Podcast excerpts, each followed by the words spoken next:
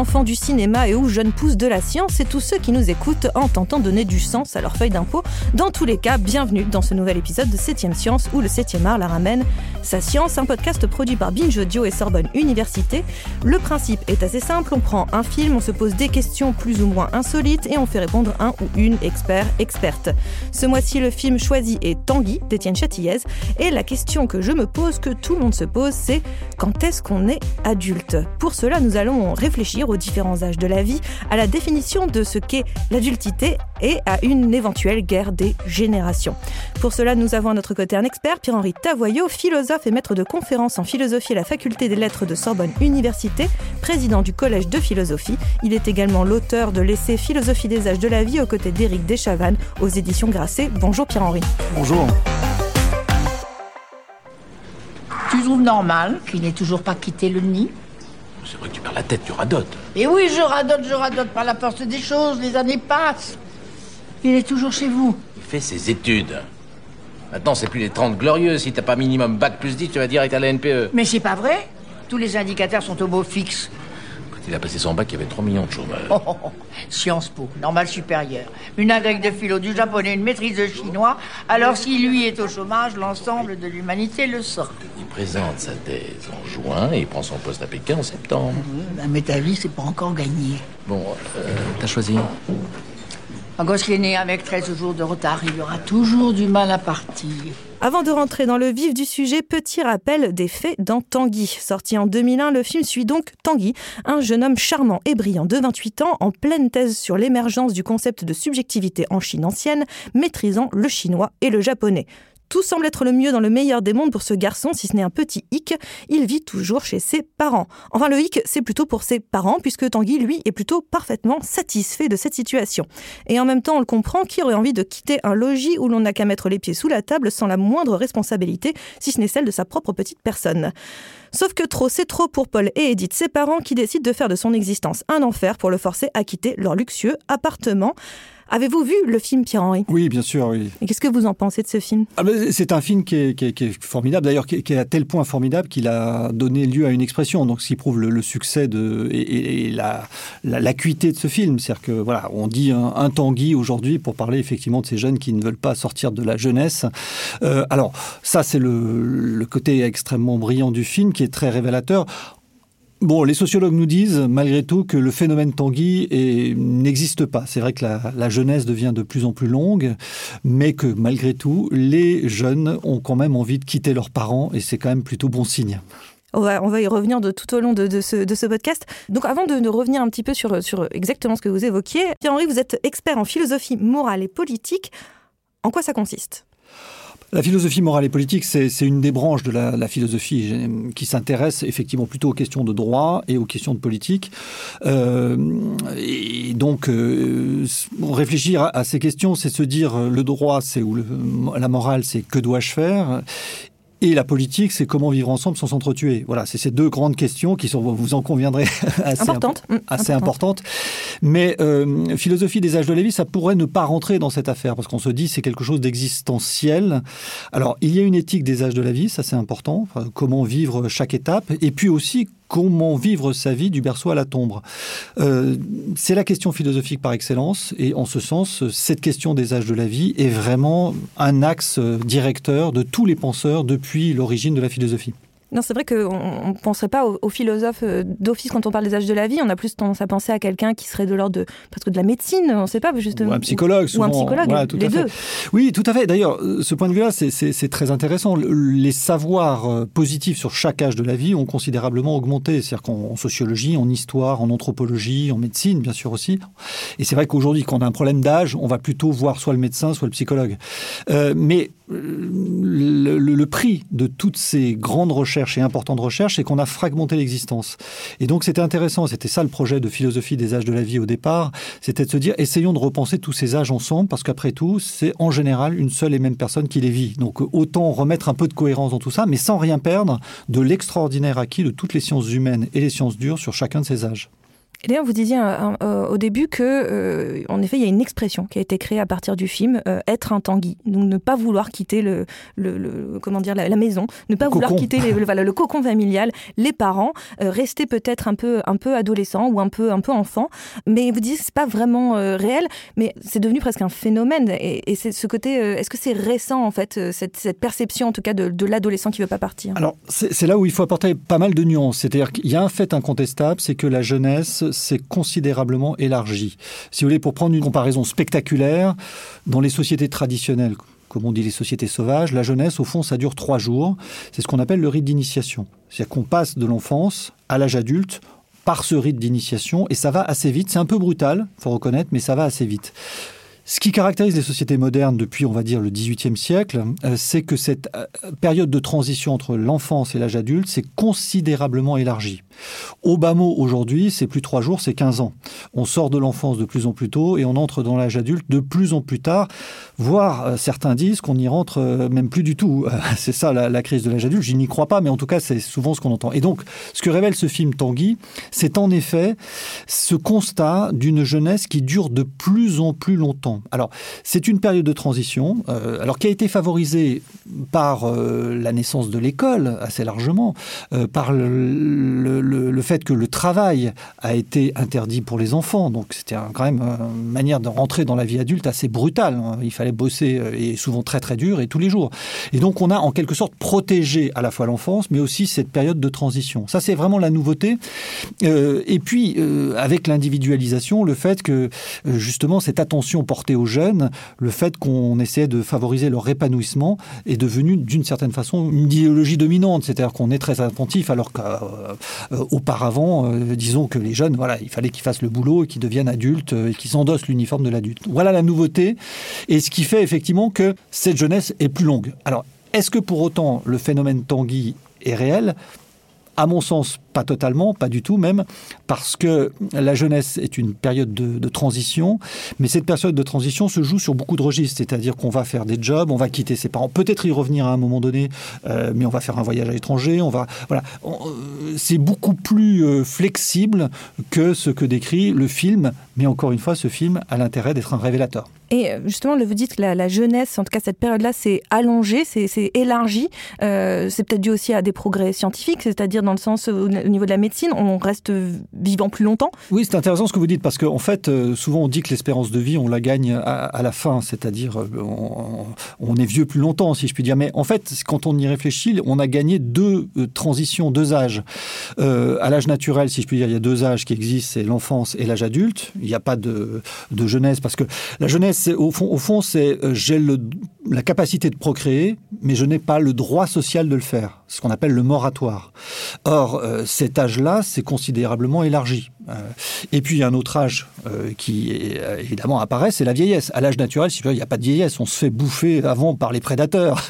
les civilisations humaines inventent cette vieillesse, c'est-à-dire protègent cette vieillesse en se disant elle peut servir à quelque chose, voilà, notamment à la transmission de culture ou, à l'arbitrage des conflits. Mais enfin, voilà, la, la, vieillesse a un avantage, un intérêt civilisationnel. Donc, en fait, on a gagné en espérance de vie au milieu et à la fin.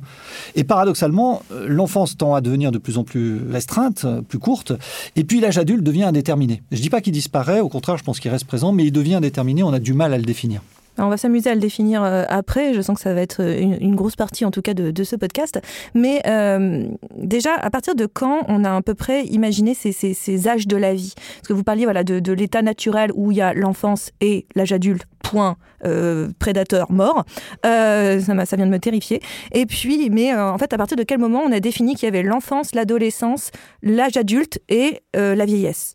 Alors, c'est une comptabilité qui, apparaît en fait assez tôt. elle apparaît dans les sociétés traditionnelles d'abord à travers ce qu'on appelle les rites de passage, hein, qui partitionne la, vie en étapes, avec l'idée que euh, c'est la collectivité qui décide pour l'individu. C'est-à-dire la collectivité décide à un moment donné, il est temps de devenir grand, il est temps de, se marier, il est temps d'avoir des enfants, il est temps de devenir vieux, il est temps de mourir, le cas échéant. Hein, à chaque fois, euh, voilà, on décide. Et donc, on a, sur la base de ces rites, ensuite théorisé. Et ça, on trouve ça assez tôt dans toutes les grandes civilisations, que ce soit en Chine, en Inde ou en Grèce où très très rapidement on a produit ce qu'on appellerait volontiers une physique des âges. Et la question du nombre d'âges est quelque chose qui passionne. Alors on peut en envisager quatre, comme vous venez de le faire, mais on peut aussi en envisager sept, euh, comme les planètes à l'époque ou comme euh, les, jours de la semaine. Euh, on peut en envisager trois. Avec ça, c'était l'idée d'Aristote hein, qui disait il existe un sommet de la vie. c'est un jeu de mots en grec archaïque, hein, bios, la vie. esti bios, c'est un arc, c'est comme un arc. Et donc il y a un sommet de l'existence, donc une montée, un point culminant et une chute. Et il situait très très précisément, Aristote, cette, cette chute, cette, ah ce point culminant. Il disait c'est 35 ans pour le corps, voilà, et 49 ans environ, j'aime bien le environ, pour l'esprit. voilà. Euh, mais finalement, 49 ans, ça n'a pas euh, autant changé que ça, hein. c'est-à-dire au sommet de la vie à 49 ans, et puis au-delà, si je puis dire, voilà, le déclin commence. Mais ce qui est intéressant, c'est que tous ces, ces, chiffres 35 et 49 sont des chiffres aussi très symboliques. Et donc, on va réfléchir à la, à la numérologie des âges. Euh, il y aura des âges euh, critiques, hein, ce qu'on appelle les climactérites. C'est des âges où euh, multiples de 7 ou multiples de 9. Alors là, il faut vraiment faire attention parce que c'est très très critique. Voilà. Donc ça va déployer une sorte de réflexion sur les âges qui va trouver aussi des images dans, la peinture. on va définir des, escaliers, on va définir des, des échelles d'âge. Enfin, il y a vraiment une production artistique tout à fait considérable qui est tout à fait passionnante à étudier. Et donc on en vient aussi à notre film Tanguy, parce que ce que reprochent finalement euh, les parents euh, Paul et Edith à ce cher Tanguy, c'est que euh, bah, il a 28 ans, il a visiblement une capacité financière tout à fait correcte, et il est éduqué, il sait, il sait, très bien se comporter.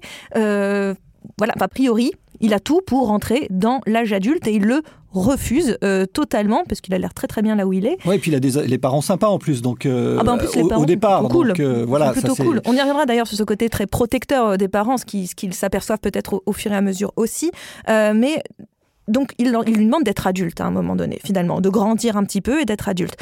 Mais concrètement, et là on va rentrer dans le dur, comment on définit l'âge adulte? Parce que, par exemple, beaucoup de gens, moi comprise, à plus de 30 ans, je ne me définis pas tout à fait comme adulte. C'est très compliqué de le dire. Euh, donc, quel moment on est adulte? Est-ce qu'il y a un âge? Est-ce qu'il y a quelque chose? Comment on définit un adulte?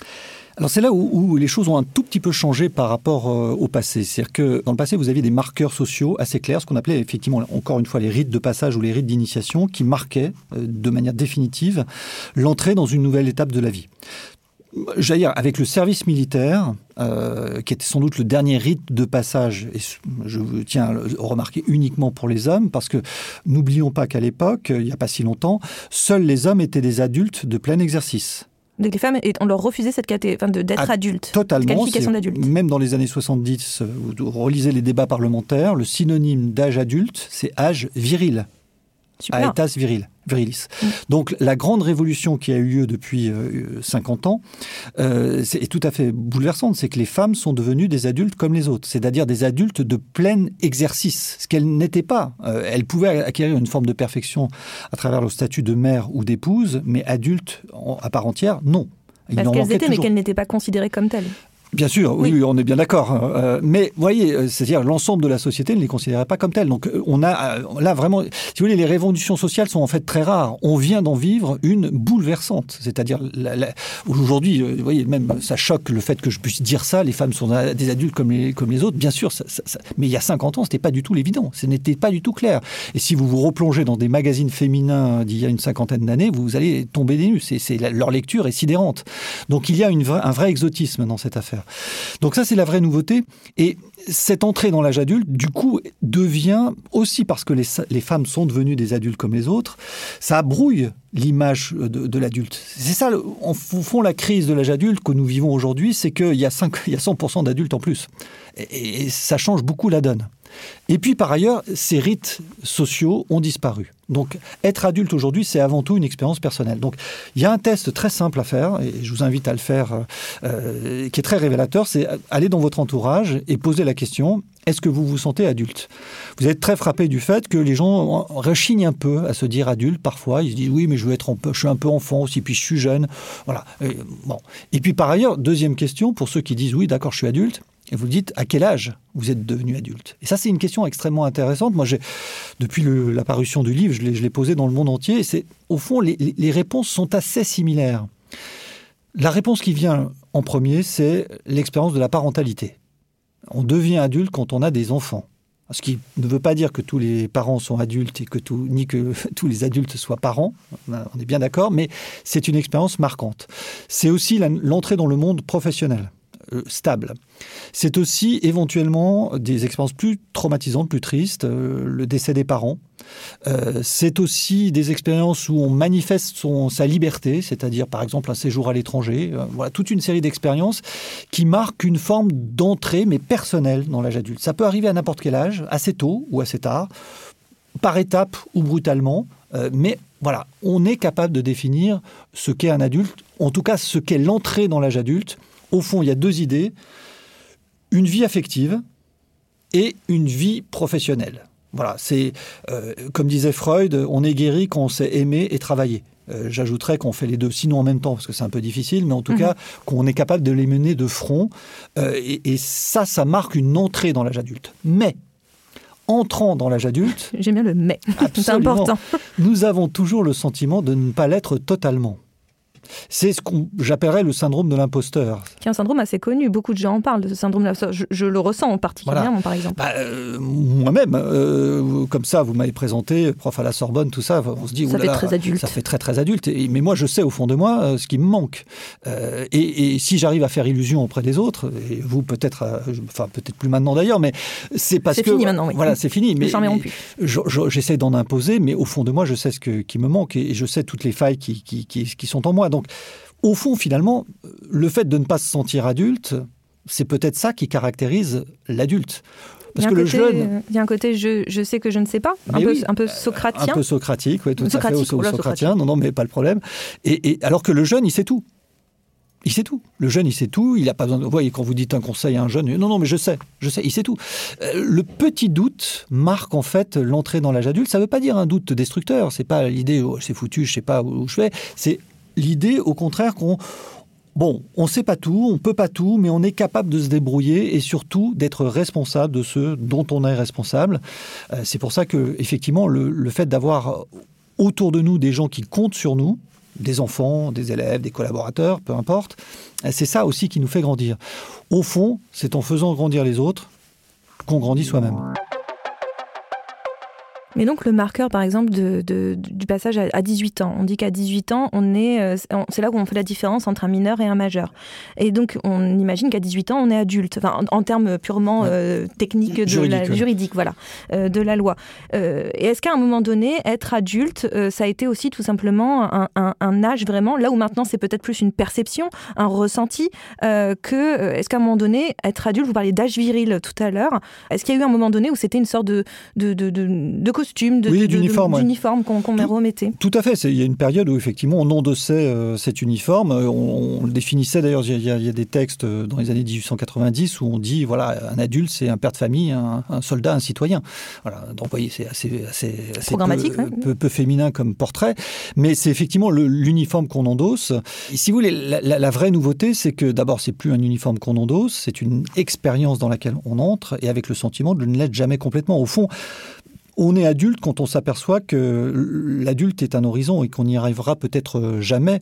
L'être humain a deux vies et il devient. La deuxième vie commence quand il s'aperçoit qu'il n'en a qu'une. C'est du Confucius. C'est du Confucius. Euh, toutes ces références, c'est très euh, confusant tout quoi. Ah Mais vous faites mal Trop contracté, le liquide peut pas se diffuser. Il nous assigne cet enculé? Et t'as vu qui c'est son avocat? Bruno! Bruno. Bruno le moine Bruno le moine Qu'on a traité comme notre propre fils, qu'on a hébergé, qu'on a quasiment élevé, qu'on a emmené 100 fois vacances. Merde! Aïe! C'est malin, c'est malin. Vous gigotez, vous gigotez, j'ai cassé l'aiguille, moi. Tu peux appeler Jacqueline? Dis-lui je veux un rendez-vous dans la journée avec Padinier 28 ans, ce petit trou du cul ose nous attaquer alors qu'il gagne 25 000 balles par mois je veux que vous me le massacriez, qu'il se couvre de ridicule, qu'il soit la risée de tous les merdeux des générations présentes et futures, qu'il n'ose plus se regarder dans une glace jusqu'à la fin des temps. M'entendez? On va s'y employer, Paul. On va s'y employer. Oh. Calmez-vous. Non, non, se calmer, se calmer. Bien sûr, mais enfin, comprendre. Et je vous raconte pas tout, hein Dans le film, on s'aperçoit aussi que, par exemple, être adulte, c'est quand même aussi beaucoup de, responsabilités. Euh, on le voit à travers les personnages de Paul et Edith, donc les parents euh, de Tanguy, qui donc à la fois doivent s'occuper de leur fils. Euh, c'est même écrit dans la loi, légalement. Il parle de l'article 203 qui obligerait les parents à donc à, venir à s'occuper de leur enfant, en tout cas, et à venir à ses besoins. Et aussi des, des personnes plus âgées, c'est-à-dire de leurs parents à eux. Donc il parle de l'article 205. Je ne sais pas si ce sont, les vrais articles, j'aurais dû peut-être dû vérifier. Mais euh, voilà, il parle de ces deux articles-là qui obligeraient euh, l'adulte euh, de prendre en charge deux âges de la vie, deux autres âges qui l'entourent. Donc l'âge adulte, c'est quand même pas un âge marrant finalement. Non, c'est un âge pivot, euh, comme on dit, c'est-à-dire, euh, bah, voyez, aujourd'hui, euh, si vous voulez, les, actifs, euh, ils doivent financer les retraites et financer les études. Donc, effectivement, il y a un côté, alors, même que leur part démographique tend à, baisser par rapport à un âge, un troisième âge qui augmente et puis une jeunesse qui est aussi présente, voilà, ça peut être compliqué cette affaire. Et, c'est vrai que ça, rend cet âge adulte pas forcément attractif. Euh, c'est pour ça d'ailleurs que les plus belles interprétations de la, jeunesse aujourd'hui, c'est la définissent non pas comme un âge où on refuse d'être adulte. hein. Je pense là aux thèses de- d'un sociologue qui s'appelle Olivier Galland. Euh, c'est pas le refus d'être adulte, c'est l'idée que il va falloir s'entraîner. C'est un âge d'expérience euh, et on va expérimenter avant d'entrer effectivement dans les responsabilités. Parce qu'il faut, il faut qu'on s'entraîne, il faut qu'on s'endurcisse, euh, euh, il faut qu'on teste euh, en termes affectifs, savoir effectivement si on, est sûr de notre choix, en termes professionnels, en termes d'études. Et donc la jeunesse est une sorte de, voyage expérimental, roman de formation comme on disait jadis, un voyage expérimental où on, s'entraîne à acquérir ce qui va nous permettre d'être adulte. Donc là, ce serait, disons, ma, réserve à l'égard du, du film Tanguy. Je pense pas que la- le jeune refuse de grandir ou d'entrer dans l'âge adulte, mais il se dit ça va être difficile euh, et donc il va falloir que je m'arme euh, pour y rentrer en, pleine connaissance de cause. Voilà, ce qui me paraît être davantage la, réalité. Et on s'aperçoit d'ailleurs en Europe qu'il y a des schémas qui sont assez différents. Euh, par exemple, l'Europe du Sud, le- on quitte le domicile familial vers 28 ans, mais euh, avec l'idée qu'il faut avoir tout à emmagasiner pour soi-même créer une famille. Euh, donc c'est 28 ans. En euh, France et en Allemagne, euh, qui sont des modèles intermédiaires, on quitte euh, en, général la famille vers 23 ans, 24 ans, euh, avec une aide qui va nous, enfin deux, deux instances qui vont nous aider à rentrer dans cet âge adulte, c'est à la fois l'État et la famille. Et puis, euh, dans les pays du Nord, euh, la sortie du domicile familial est beaucoup plus précoce, c'est 20 ans, 21 ans, donc Norvège, Danemark, etc. Mais on se lance dans un, là aussi un trip euh, où on va, pendant presque 10 ans, associer job, études, et, euh, voyage, expérience, enfin, vous voyez, les années de césure dont, on parle si souvent. Et donc, vous voyez, il y a des stratégies européennes qui correspondent d'ailleurs aux trois États-providence, trois modèles d'État-providence, où on entre dans l'âge adulte avec des une rythmique assez différente. Et tout à l'heure, vous, vous disiez euh, qu'il faut s'armer. Enfin, vous parliez de, le jeune peut-être, et vous parliez de Tanguy, qu'il a peut-être besoin de s'armer. Et on voit un moment donné où il est euh, forcé par ses parents à prendre un appartement. Ça se passe pas bien du tout. Euh, mais alors du tout, il en fait des crises d'an- d'angoisse complètement. Il se sent pas prêt, ne serait-ce qu'à voilà gérer son, son chez lui à, tous les niveaux. Et on se demande un petit peu aussi le, le- le rôle des parents dans cette histoire, parce qu'on comprend que Tanguy est un garçon très très choyé, très très protégé aussi, ce que s'aperçoit sa mère, notamment au fur et à mesure du film. Donc est-ce que aussi c'est le rôle des parents de peut-être pas trop protéger les enfants? C'est une grande question. Ça, c'est même la question centrale, c'est que effectivement, si on est, alors, vous voyez, on, a, on est tous convaincus par, par exemple, l'idée de la protection de l'enfance, qui nous paraît quelque chose de formidable et à juste titre, bien sûr. Mais euh, il faut aussi prendre conscience qu'à trop protéger l'enfance, eh bien, on l'empêchera de grandir. Et donc, euh, en fait, au fond des choses, l'axe éducatif n'est pas de protéger l'enfance. L'enfance, il faut plutôt la tuer. Doucement, calmement. Oui. Mais ce qu'il faut protéger, c'est la volonté de grandir. C'est ça le vrai but. Pas trop vite, pas, pas euh, radicalement. Il faut protéger cette volonté de grandir. Ça veut dire qu'à un moment ou à un autre, effectivement, les parents vont devoir accepter d'être des vieux cons. Voilà. Euh, C'est très dur. C'est très très dur, c'est très traumatisant, euh, mais si on veut que nos enfants grandissent, il faut qu'à un moment ou à un autre, ils nous considèrent comme des vieux cons, euh, qui soient très en colère contre nous. Euh, et d'une certaine façon, on est devenu tellement sympa, euh, tellement euh, négociateur, que c'est pas forcément rendre service aux enfants que de le faire. Euh, l'entrée dans l'âge adulte, c'est vraiment l'entrée dans, dans, trois expériences. Si on définit cette fois-ci philosophiquement ce qu'est l'adulte, c'est en fait très simple parce que ça relève du bon sens. Et quand on interroge les gens, c'est les trois mots qui ressortent. C'est l'expérience. On est adulte quand on a de l'expérience. On est adulte quand on est responsable et on est adulte quand on est autonome. Ces trois idées sont extrêmement puissantes parce que c'est pas simplement l'expérience, c'est pas simplement le fait d'avoir tout vu, tout fait, c'est le fait d'avoir suffisamment expérimenté pour être capable de faire face à ce qu'on n'a pas expérimenté. Donc l'expérience, ça suppose de prendre conscience qu'on n'est pas tout puissant. Voilà. Alors que le jeune a tendance à l'être. Donc c'est une expérience très, très importante. La responsabilité, c'est effectivement pas la responsabilité de ses actes, ça c'est à la portée de n'importe qui, c'est responsabilité pour autrui, c'est-à-dire le moment où on arrête de penser qu'à sa pomme, si je puis dire, et on se dit que voilà, on a intérêt à faire grandir les autres. Pourquoi? Encore une fois, parce que c'est comme ça qu'on grandira soi-même. C'est la seule manière, méthode. Il n'y a pas d'autre manière de, grandir. Hein. Sinon, c'est l'égocentrisme absolu. Donc, expérience, responsabilité et autonomie, c'est-à-dire L'autonomie, c'est l'idée que euh, on s'est un peu réconcilié avec les autres euh, par la responsabilité, avec le monde par l'expérience, et maintenant, le reste le plus dur, c'est de se réconcilier un peu avec soi, sans complaisance. C'est-à-dire, il ne faut pas tomber dans l'amour de soi ou dans le narcissisme, c'est se dire, voilà, il y a des choses que j'ai faites, je commence à me connaître un peu, mais en même temps, il y a des choses qui restent encore pour moi des éléments de surprise. Tout n'est pas foutu, tout n'est pas possible, euh, et entre les deux, ben, je peux continuer à avancer et potentiellement aussi vieillir ce qui est intéressant. Hein, euh, comme disait Solon, le vieux sage Solon, en vieillissant, je continue d'apprendre. Euh, c'est-à-dire, grosso modo, en vieillissant, je continue non pas à grandir, mais à m'élargir. Le corps fonctionne comme ça. C'est qu'on arrête de grandir, en général, on commence à s'élargir. Eh bien, l'esprit, et c'est beaucoup plus positif, peut fonctionner de la manière suivante. Et c'est euh, effectivement un projet de vie d'autant plus intéressant qu'il y a aussi l'espérance de vie qui augmente. Et vous parliez de donc faut devenir un vieux con. Euh, c'est très intéressant. Et tout à l'heure, vous disiez que les, jeunes avaient tendance à, à, penser qu'ils ont tout vu, tout fait, et qu'ils savent un petit peu tout. C'est des petits cons. Euh, qu'ils sont des petits cons. Donc, il y a les petits cons et il y a les vieux cons. Euh, très bien. Et on le voit dans. dans donc, il y a une opposition mm. qui se crée naturellement. et c'est même incarné dans le film par la guerre que se font enfants et parents. Mm. littéralement, hein. c'est une guerre psychologique, mm. physique. Ça va même jusqu'au procès.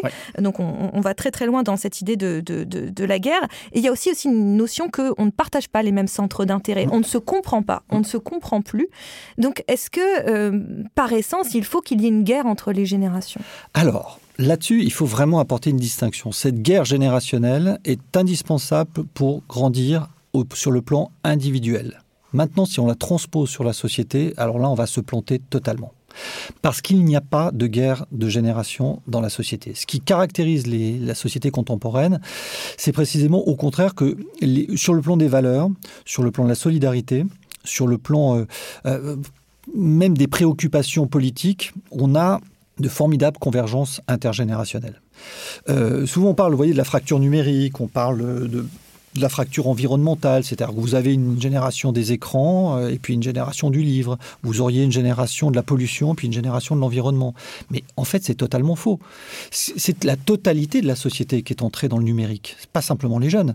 Il y a des jeunes qui sont euh, handicapés euh, numériquement et des adultes qui sont des pires geeks. Moi, je me fais souvent reprocher par mes propres enfants d'avoir le nez collé à mon téléphone portable. Ils disent, mais enfin, c'est pas sérieux, toi le philosophe. bon, je me fais engueuler. De la même manière, l'environnement, euh, c'est les fameuses expressions OK boomer, c'est-à-dire vous êtes pollueur, euh, mais nous on va sauver la planète. C'est une, pardon, c'est une bêtise, j'allais dire un mot pire, c'est une bêtise. C'est l'ensemble des générations qui est rentré dans la préoccupation environnementale. Les leaders écologistes aujourd'hui sont plutôt, je pense à Danny Cohn-Bendit, c'est quand même des gens qui ont plutôt euh, âgés. Et donc, ce qui est très spectaculaire, c'est que toutes les générations sont entrées ensemble dans la préoccupation environnementale. Ça ne concerne pas simplement une génération. Il reste des clivages, mais qui ne sont pas à mon sens, générationnels qui restent encore sociaux, territoriaux. Euh, là, oui, ça, reste encore, mais de génération, au contraire, grande convergence et pas de guerre. Donc, ce qui vaut pour l'individu, nous devons, à un moment donné de notre vie, détester nos parents, et peut-être les enfants, les parents doivent détester leurs enfants. Ça, c'est indispensable. Euh, c'est ce que raconte la mythologie. Euh, Zeus euh, contre son père Cronos, voilà, ces archétypes. Mais pour décrire la société, alors là, on va se tromper lourdement, et notamment dans cette période de Covid, où justement on est tenté de remobiliser ce vieux scénario, c'est une erreur. Il n'y a pas de guerre intergénérationnelle, plutôt une augmentation de la solidarité. Mais vous comprenez quand peut-être des générations euh, qui, qui, arrivent, même, même plus jeunes que moi, hein, ou même moi je suis déjà euh, peut-être euh, has-been. complètement, des, des, générations plus jeunes qui ont des réflexions sur la société au niveau de, de l'écologie, mais aussi des questions sur le genre, sur le féminisme, qui viennent taper un petit peu aussi sur, à la porte de générations plus anciennes, de dire, voilà, peut-être que votre façon de penser, elle, est autre et qu'il faut changer les choses et on a besoin de faire un peu la guerre à votre façon de penser. Oui, mais justement, je ne vois pas, parce que je, pense que les plus militants sur ces questions, euh, bon, ce pas des, thématiques forcément avec lesquelles je suis toujours d'accord, mais ce sont plutôt des, des gens, des professeurs installés, euh, qui peuvent être mes collègues, qui ont 50, 60 ans, et qui sont encore peut-être plus militant que les jeunes d'aujourd'hui. Donc je pense que c'est pas du tout, enfin c'est une erreur de, voir ça comme un phénomène général. Que ce soit un phénomène de l'ère du temps, oui, ça existe, hein, sur le décolonialisme, sur l'environnement, le, mais toutes les générations sont, sont concernées. On l'a vu au propos des, retraites, euh, les manifestations sur les retraites, toutes les générations étaient présentes, y compris les étudiants qui manifestaient aussi. Euh, on, le voit sur les, manifestations pour la planète. Regardez, c'est pas du tout, il n'y a pas que des jeunes qui sont dans la rue, c'est toutes les générations qui sont confondues. Donc c'est vraiment une erreur de plaquer la grille euh, intergénération, de la guerre des générations sur ces questions-là. Encore une fois, comme pour la révolution du féminin, euh, la manière dont la totalité de la population a changé sa manière de voir sur la question environnementale, ses pratiques quotidiennes, est absolument spectaculaire et très rapide et concerne tous les âges. Et je, reviens sur, euh, sur le Covid que vous avez, euh, la Covid, que vous avez euh, évoqué tout à l'heure. Est-ce que, en opposant finalement, puisqu'on dit que voilà, on, enferme les jeunes pour protéger les vieux, je caricature. Il y a cette idée. Est-ce qu'on est en train artificiellement de créer une opposition entre les générations?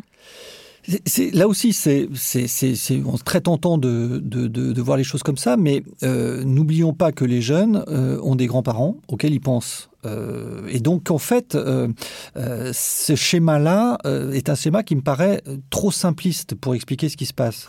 Ce qui se passe véritablement, c'est que nous vivons une période de crise. Dans une période de crise, c'est toujours les jeunes qui trinquent. Toujours. Guerre, évidemment. situation de pandémie, évidemment. Pourquoi?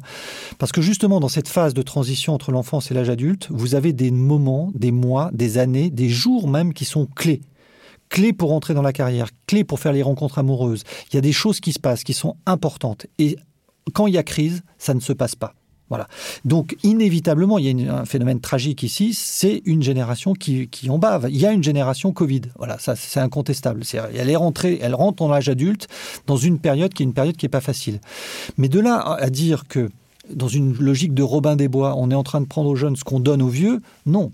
Et une société qui dirait, écoutez, j'accepte de sacrifier mes vieux euh, pour la jeunesse, serait aussi scandaleuse qu'une société qui dirait, j'accepte de sacrifier ma, jeunesse pour donner aux vieux. D'ailleurs, on l'a vu dans l'épisode de la canicule, où il y a eu effectivement un oubli du grand âge, ça a créé un choc total. Donc ça prouve bien qu'une société dans son ensemble n'est prête à sacrifier aucune des générations. Pierre-Henri, euh, merci en tout cas pour toutes ces précisions. Mais avant de, vous laisser, euh, moi je vous ai imposé un film, Tanguy, que vous aviez déjà vu évidemment. Euh, mais J'aimerais bien qu'à votre tour, vous me partagiez peut-être un, film que vous aimez bien, un film que, qui, qui n'est pas forcément lié à notre mmh. sujet, vraiment un film. Voilà, c'est l'instant cinéphile, c'est l'instant Pierre-Henri Tavoyot cinéphile. Donc je, je vous écoute.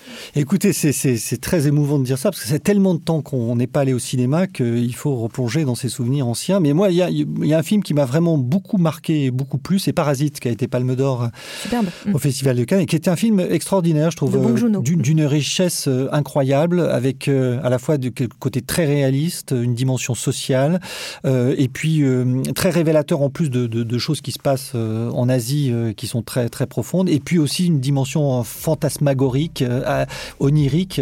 Et je trouve que ce, ce film, voilà, c'est celui qui, en y réfléchissant un peu, dans les dernières années, m'a le plus marqué. Très bon choix, la Palme d'Or, je ne vais pas dire le contraire. Et même l'Oscar du meilleur film. Euh, tous les prix pour, pour ce très très grand film qui est Parasite. En tout cas, merci beaucoup euh, Pierre-Henri Tavaillot d'être venu nous donner des nouvelles de l'adultité. Oui, oui, j'insiste, hein, c'est comme ça qu'on dit. C'est le monsieur qui me l'a dit. Euh, septième science, c'est fini pour aujourd'hui, mais on se retrouve dans un mois pour un nouvel épisode de ce podcast produit par Binge Audio et Sorbonne Université. En attendant, vous êtes parés pour briller dans les dîners.